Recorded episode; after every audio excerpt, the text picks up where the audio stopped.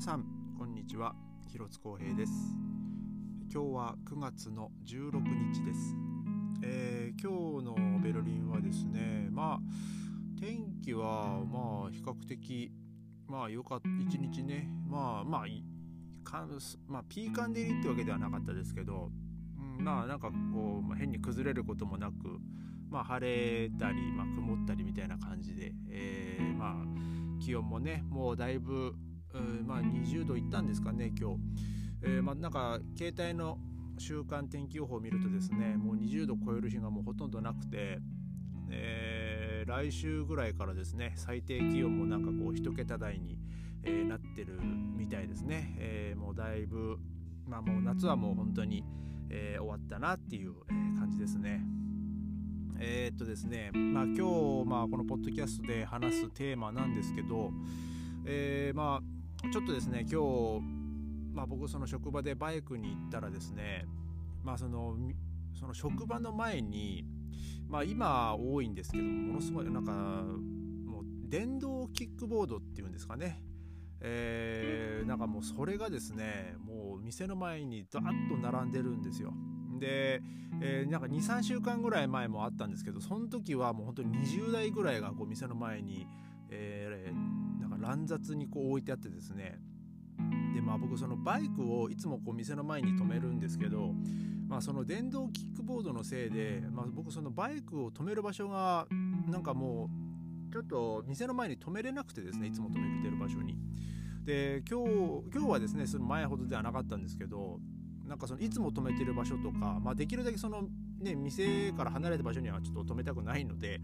えー、まあ、ちょっとね、まあ、無理やりにちょっとこうスペースを作って、まあ、その電動キックボードちょっと少し1台ぐらい寝とけてスペースを作って、まあ、止めたんですけどまあちょっとねここ最近その電動キックボードがちょっと増えてきて、うん、でまあそのあっちこっちにねその乱雑に止められてるっていうのもまあ目にしてですね、まあ、僕正直あんまり好きではないんですよ。でその今日帰りにですね、えー、まあ、今日僕そのバイクで、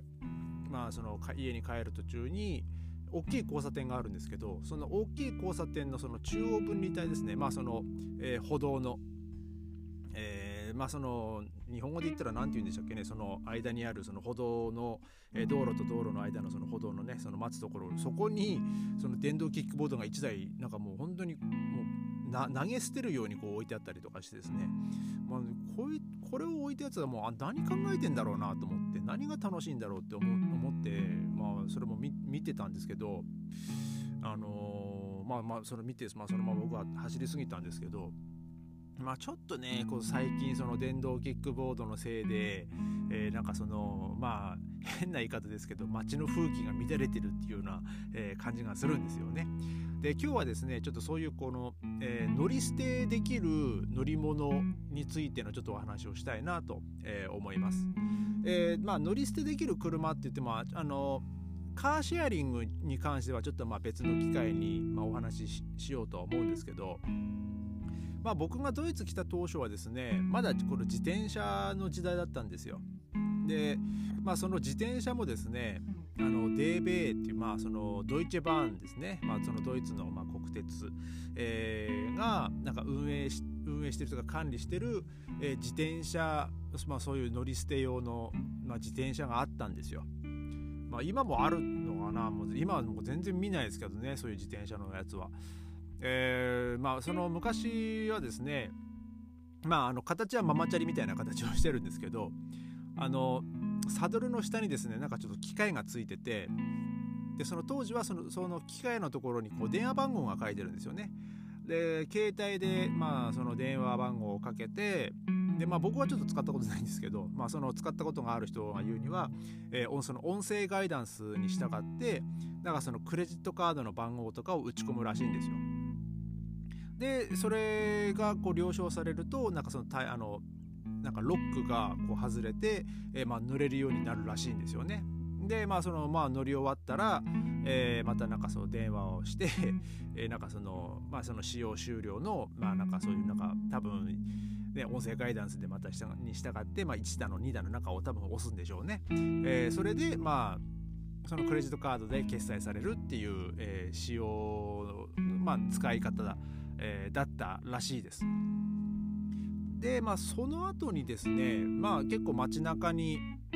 いろんなその自転そういう乗り捨てできる自転車の、えー、なんかいくつかあったんですよ。なんかそのオレンジ色の、えー、なんかそのカゴがオレンジでとかあとなんか緑色っぽいのもあったんですけどでもなんか今はもうそれももう全然見なくなりましたね。でまあその当時はですねまあ本当それはもう56年、まあ、もうちょい、ま、もうちょっと前かな。56年ぐらい前だったと思うんですけどまあ大体そのスマホの普及がこうだいぶ、えー、なってきたのが多分まあそのきっかけだと思うんですよ。まあ、そのぐらいからそのアプリで、えー、そのどこにその自転車があってとか、えー、でまあそうやってこう見れるようになって、うん、でまあそのねその自転車をこうまあ予約してまあ乗るみたいな、えー、そういう、えー、そのスマホのアプリとこう連動してる自転車、えー、が、えーまあ、出回ったんですよね。でまあその、まあ、昔からですね、まあ、多分今もあると思うんですけど、まあ、街中には、まあ、そのレンタサイクルのお店とか、まあ、あとホテルとかにもねそういうサービスがあるところも、まあ、今もあると思うんですけど、えー、まあその当時に関してはまあまあそういうのもまあありましたし、えー、まあそのさっき言ったねその乗り捨て完全に乗り捨てするあの自転車のサービスというか、まあ、そういう会社がいっぱいあ,、えー、あったんですよ。ただですね、まあ、その自転車の乗り捨てのそういうのが出てきてから結構ですねそのマナーの悪さもまあこう目につくようになりまして、まあ、っていうのはですねやっぱその乗り捨てできるって、まあ、その街中で拾って、えー、まあ好きなところで、まああのまあ、そのまま、えー、まあポイントこう乗り捨てできるっていうのはですね例えばそのレンタサイクルのか、ね、会社とかから借りたらまあ、実際にねその面と向かってお店で借りるわけじゃないですか。でお店に返すっていう、えー、まあそのね綺麗な状態その壊しちゃいけないじゃないですか。やっぱり本当に借りてるものなんで。まあだからまあそういう自転車に関してはまあそういう乱暴な、まあ、かつ乱雑に扱うっていうことはまあまずなかったはずなんですけどまあその、まあ、誰にも合わないっていうのがまたその何て言うんですかねそのマナーの悪さにつながってる気がするんですよね。その街中でこう携帯一つでこう予約してはい乗ってでまあポイまあもちろんあっちこっちでこうポイするみたいな、えー、もうはいじゃあこれでもう乗るの終わりですみたいな感じでやっちゃってでまあいろもう適当なところにあの、まあ、その自転車を止めたりねあの道路のど真ん中とか歩道のど真ん中とかあとまあ橋の歩道のところにまあボンと本当通行の邪魔になるようなところに置いたりとかしてたりするするんですよ。でなんか前見たことあるんですけどどうやったのかなと思うんですけど、えー、その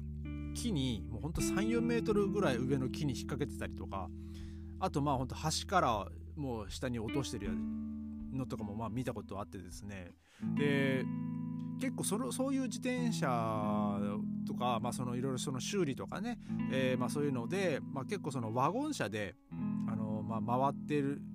のを、まあ、僕も何回か見たことあるんですよ、まあ、その修理とかねその部品交換のために。でもなんかもう完全にこれもタイヤもひん曲がっちゃってるしっていうのもまあいくつかあって。なんかこれってその採算取れんのかなって、まあ、僕はその正直まあそれを見ながらちょっと思ってたんですよね。でまあ時代はこうまたさらに流れでその電動キックボードみたいなのがねまあその出出始めて本当それは34年3年ぐらい前ですかね。えー、でなんかまたわけわけないの出てきたなみたいな 感じで、まあ、僕は見てたんですけどあの普通のキックボード自体は、まあ、日本でも90年代ですか98年とかそんぐらいなんか流行ったと思うんですけどまあ僕ちょっとそれドイツ来て思ったのがそのキックボードその当時ドイツでも結構みんなのまだ乗ってて日本ではだいぶ廃れてたと思うんですけどあこれな懐かしいなドイツでまだ乗ってる人いるんだと思って見てたんですけどそれがねその23年ぐらい前からこう電動に変わりまして、えー、またそれもねその携帯のそのスマホのアプリでなんかその登録して、まあ、本当使えるようになってっていう感じなんですけど、まあ、今はですね本当 Google マップとかで、あのー、何ですかねその経路検索する検索する時に、まあ、車だったらこんぐらい自転車だったらこんぐらいとかでその中にですねあのその電動キックボードだったら何分とかですねそんな別にそんな情報いらねえよと思うんですけど結構まあその旅行者がねあの使ってたりするんですよ。でまあ旅行者の中でもやっぱりそのマナーの悪い人もいっぱいいますし、まあ、旅行者じゃなくても特にこう、えー、本当に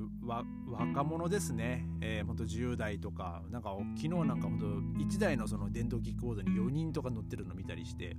まあそれでも動くからすげえなと思うんですけどまあで今日みたいにねその適当にボンボンボンボンなんか歩道のあちこちにこう投げ捨てるようにこう置かれてたりとかしてなんかこうまあ僕は正直あれ大嫌いなんですよ。いつかこう撲滅させてやりたいなって本当思ってるぐらいまあ本当僕このこの世界であの電動キックボードはいらないと思ってる人間なんですよ。本当街のねその、えー、まあその正し,、まあ、正しくというかあのまあ楽だと思うんですよ移動は確かに、うん、でも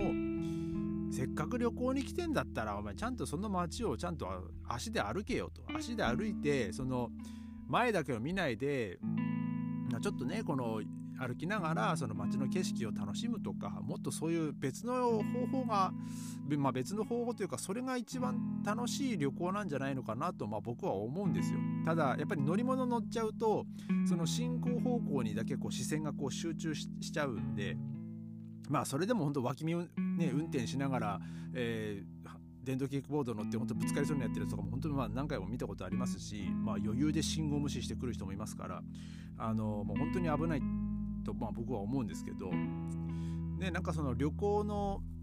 あり方というか楽しみ方っていうのがなんかちょっとこの時代の流れとともに少し変わってきてる気がしてまあ僕はうんなんかこう、まあ、もったいないなって思うんですよね。まあ僕もまあ、旅行に行ってあの原チャリをね借りたりするんですよ。あ、そういえば原チャリのあのそういうかあの乗り捨てできるのもありましたね。まあ原チャリとかまあ、えー、そのカーシェアリングの枠でちょっとそれを話しましょうね。えー、まあ僕もそのね、まあちょっと話戻しますけど。あのまあ旅行先でこう原チャリ借りる時はあるんですけど、まあ、そういう時はねその街のその交通公共交通機関がこの例えば田舎とかでバスが少ないとかちょっとこの移動にちょっとこう時間をねちょっと距離距離があるからあのできるだけこうスムーズに移動したい時とかまあ借りたりするんですけどでも借りる日は本当に1日2日だけで、まあ、あとは別の日はこうしっかりこうねその自分たちの足で歩いて見て回ろうとか、えー、そういうふうに、まあ、僕と、まあ、僕はとかね妻はね、まあ、そういう旅行をしてるんですけどまあなんかこう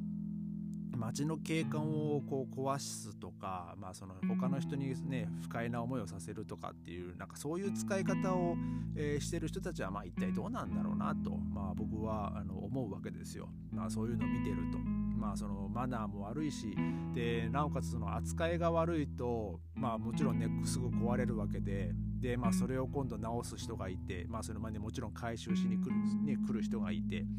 えーまあ、果たしてそれで採算取れるのかどうか結構ねあの電動キックボードも、えー、なんか重いですしで、まあ、結構多分買う買うと高いと思うんですよね1台。だから、まあ、果たして、まあ、このそのサービスがねあとどのぐらい続くのかなっていうのは、まあ、そこも疑問なんですけどまあ、えー、まあ今日はねそんなちょっと僕の、まあ、怒りもちょっと混じって えー、ちょっとお話ししましたけどもまああのそういう、えー、ねその、まあ、移動がスムーズになるのはまあいいとは思うんですけど、えーまあ、せっかくなんでね自分の足でこう歩いてゆっくりこう見たいものを見て回るっていうのがまあ僕は、えー、旅行の醍醐味だと思うんですよ。まあ皆さんはね、えー、どう思う思いますかね。えー、まあ、えー、今日はそんな感じで終わりたいと思います。それではまた明日ありがとうございました。